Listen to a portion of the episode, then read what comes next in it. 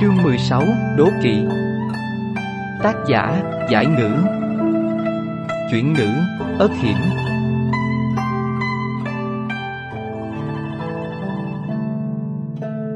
Bối lạc gia lại nghĩ đến mi nhi cô nương sao? Cho dù thay đổi trên mặt giận chân rất nhỏ, nhưng lăng nhã vẫn nhận ra. Ánh mắt lạnh lùng, bàn tay giận chân siết chặt cầm của lăng nhã, giọng nói như từ cõi âm vọng về. Đây không phải là chuyện ngươi nên hỏi, ngươi chỉ cần ở đây làm tốt danh phận cách cách của ngươi là được, ta nhất định sẽ không bạc đãi ngươi. Còn nữa, ta hy vọng không có người thứ ba biết chuyện đêm qua, nếu không thì đừng trách ta không khách khí. Long chi nghịch lân, mà nghịch lân của giận chân hắn lại chính là Mi Nhi. Long chi nghịch lân ý nói là ai cũng có điểm yếu. Nếu thiếp thân là người lắm miệng, chuyện trong vườn mai lần trước, chắc hẳn bối lạc gia cũng đã không để yên cho thiếp thân rồi. Hắn không tin nàng là chuyện hết sức bình thường, sao tự dưng nàng lại cảm thấy không vui, làm cho câu trả lời cũng mang ý chống đối. Tốt nhất là vậy. Giận trân quăng lại một câu rồi quay lưng nhanh chóng rời đi, không thèm nhìn lăng nhã một cái, tự như trong mắt hắn chưa từng có người này. Ở phía sau, lăng nhã khẽ lắc đầu, giận chân che giấu nội tâm quá sâu, không muốn ai nhìn thấu. Tối qua say rượu mới lộ ra tính cách chân thật, chắc chắn hắn không muốn có người thứ ba biết chuyện này. Mặt trời đã lên cao, chuyện giận trân bước ra từ phòng lăng nhã vào sáng sớm đã bị không ít người nhìn thấy, sau đó lan truyền khắp lãm nguyệt cư. Giận chân vốn không bao giờ ngủ lại lãm nguyệt cư, muốn chịu hạnh vị cách cách nào thì cho người tới truyền, vả lại, trong phủ có quy định, cách cách này cũng như nha đầu thông phòng, danh phận thiếp thất cao không quá mặt bạn này chỉ được phép hầu hạ trước nửa đêm, tuyệt đối không được phép ngủ cùng. Không ai có thể tin được, chỉ trong một đêm mà giận chân phá lệ tới hai lần, xem ra vị cách cách mới tới này rất được bối lạc gia yêu thích. Mọi người đối với chuyện này vô cùng đố kỵ, thầm hận tại sao người bối lạc gia coi trọng lại không phải là mình. Người thông minh hơn thì âm thầm tính toán cách nịnh bợ lăng nhã, để nàng nói tốt về mình khi ở trước mặt bối lạc gia. Lúc Diệp Tú nghe được tin này thì tức muốn nổ phổi, chén trà trên tay bị nàng ném mạnh xuống đất, soảng một cái, vỡ thành nhiều mảnh, nước văng tung tóe. Từ khi nàng nhập phủ, phải phí không biết bao nhiêu tâm tư mới may mắn lọt vào mắt xanh của bối lạc gia. Dù đã là người được sủng ái nhất trong hơn 10 vị cách cách, nhưng nàng cũng chưa bao giờ được giữ lại qua đêm, chứ đừng nói chi tới việc giữ được bối lạc gia ở lại lãm nguyệt cư. Hồng Ngọc nghe được tiếng soảng thì chạy vào, thấy trên đất lộn xộn, còn Diệp Tú thì đang nổi giận đùng đùng. Cô nương, xin người bớt giận, làm ảnh hưởng tới thân mình thì không đáng.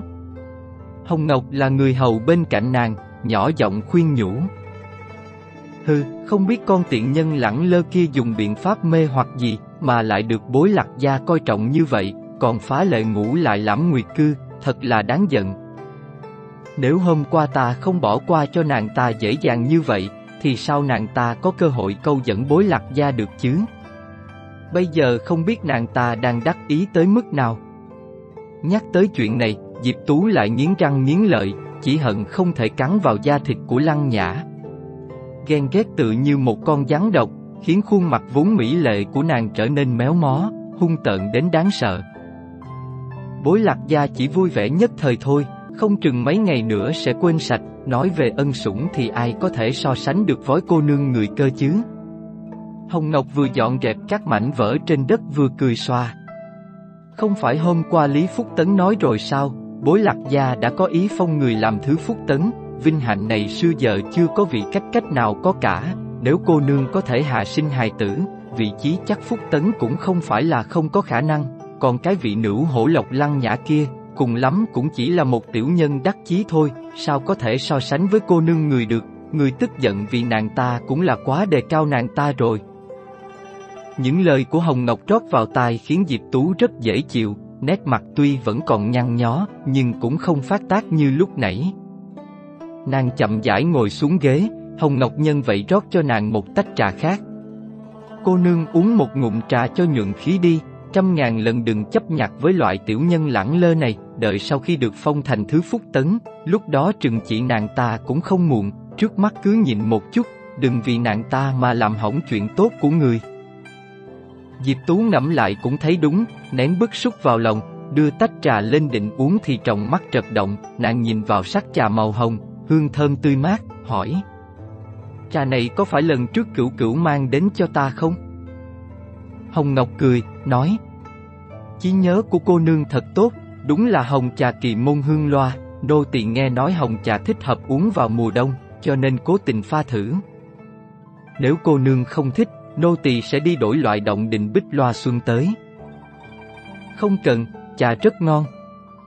Trong mắt Diệp Tú vừa chuyển động vừa nảy ra một ý hay, nụ cười vô thanh vô thức xuất hiện trên môi, thản nhiên nói. Lấy số hồng trà kỳ môn hương loa còn lại đưa đến chỗ Lý Phúc Tấn đi, nhân tiện kể rõ chuyện ở lãm nguyệt cư này với nàng ta luôn. Dù nàng không thể ra tay đối phó nữ hổ lộc thị, nhưng cũng không cam tâm để cho nàng ta bình yên như vậy, chỉ cần việc này truyền tới tai Lý Phúc Tấn, dĩ nhiên là Đích Phúc Tấn và Niên Phúc Tấn cũng sẽ biết.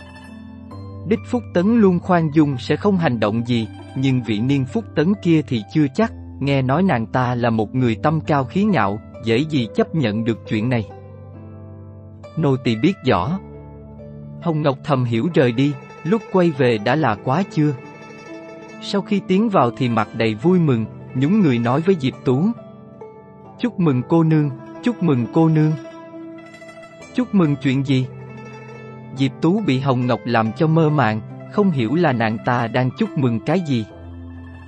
Hồng Ngọc mở miệng cười. Vừa rồi nô tỳ đi tới chỗ Lý Phúc Tấn, Lý Phúc Tấn nói với nô tỳ là đích Phúc Tấn đã đồng ý việc phong cô nương thành thứ Phúc Tấn, đợi báo với bối lạc gia xong sẽ chọn ngày tốt, ghi tên của người đưa đến tông nhân phủ, bảo bọn họ nhập vào tông sách. Đến lúc đó, cô nương sẽ chính thức trở thành chủ nhân của phủ tứ bối lạc, người nói xem, nô tỳ có nên chúc mừng người không? Thật sao? Diệp Tú phất tay đứng lên, vui mừng hiện rõ trên mặt, tuy cách cách và thứ phúc tấn chỉ cách nhau một bậc, nhưng lại khác nhau một trời một vực. Biết bao nhiêu người cả đời cũng không thể vượt qua khoảng cách này. Diệp Tú biết bản thân mình xuất thân không cao, không giống nữ nhi của các vị đại quan, vừa mới tới liền được phong thứ phúc tấn hoặc là chắc phúc tấn. Dù nô tỳ có gan tày trời cũng không dám lấy chuyện này ra đùa với cô nương, chính miệng Lý Phúc Tấn đã nói với nô tỳ, nô tỳ vừa nghe xong lập tức trở về nói với cô nương. Lời nói của Hồng Ngọc đầy dạo dực. Dĩ nhiên Diệp Tú rất vui mừng, nhưng tiếng cô nương mà Hồng Ngọc vừa gọi lại khiến nàng cảm thấy chói tai, mặt đanh lại, liếc xéo Hồng Ngọc. Hồng Ngọc lập tức tỉnh ngộ, tự tác miệng mình mấy cái, cười làm lành. Miệng của nô tỳ thật là ngu rốt, phải xưng là chủ tử mới đúng, mong chủ tử thứ tội. Chủ tử cái gì chứ, lệnh còn chưa ban xuống, nếu để người khác nghe được sẽ không hay. Dù trong lòng rất vui mừng, nhưng Diệp Tú vẫn tỉnh táo nhắc nhở Hồng Ngọc. Nô tỳ nhớ rõ. Mắt Hồng Ngọc chuyển động, nàng đến đắm vai cho Diệp Tú, Diệp Tú thoải mái nhắm mắt lại, để cho Hồng Ngọc xoa bóp. Chủ tử Hai chữ chủ tử này thật là xuôi tai, nếu có thể bỏ cái danh sưng thứ phúc tấn kia đi, thì lại càng xuôi tai hơn. Nàng tin, ngày đó cũng sẽ đến.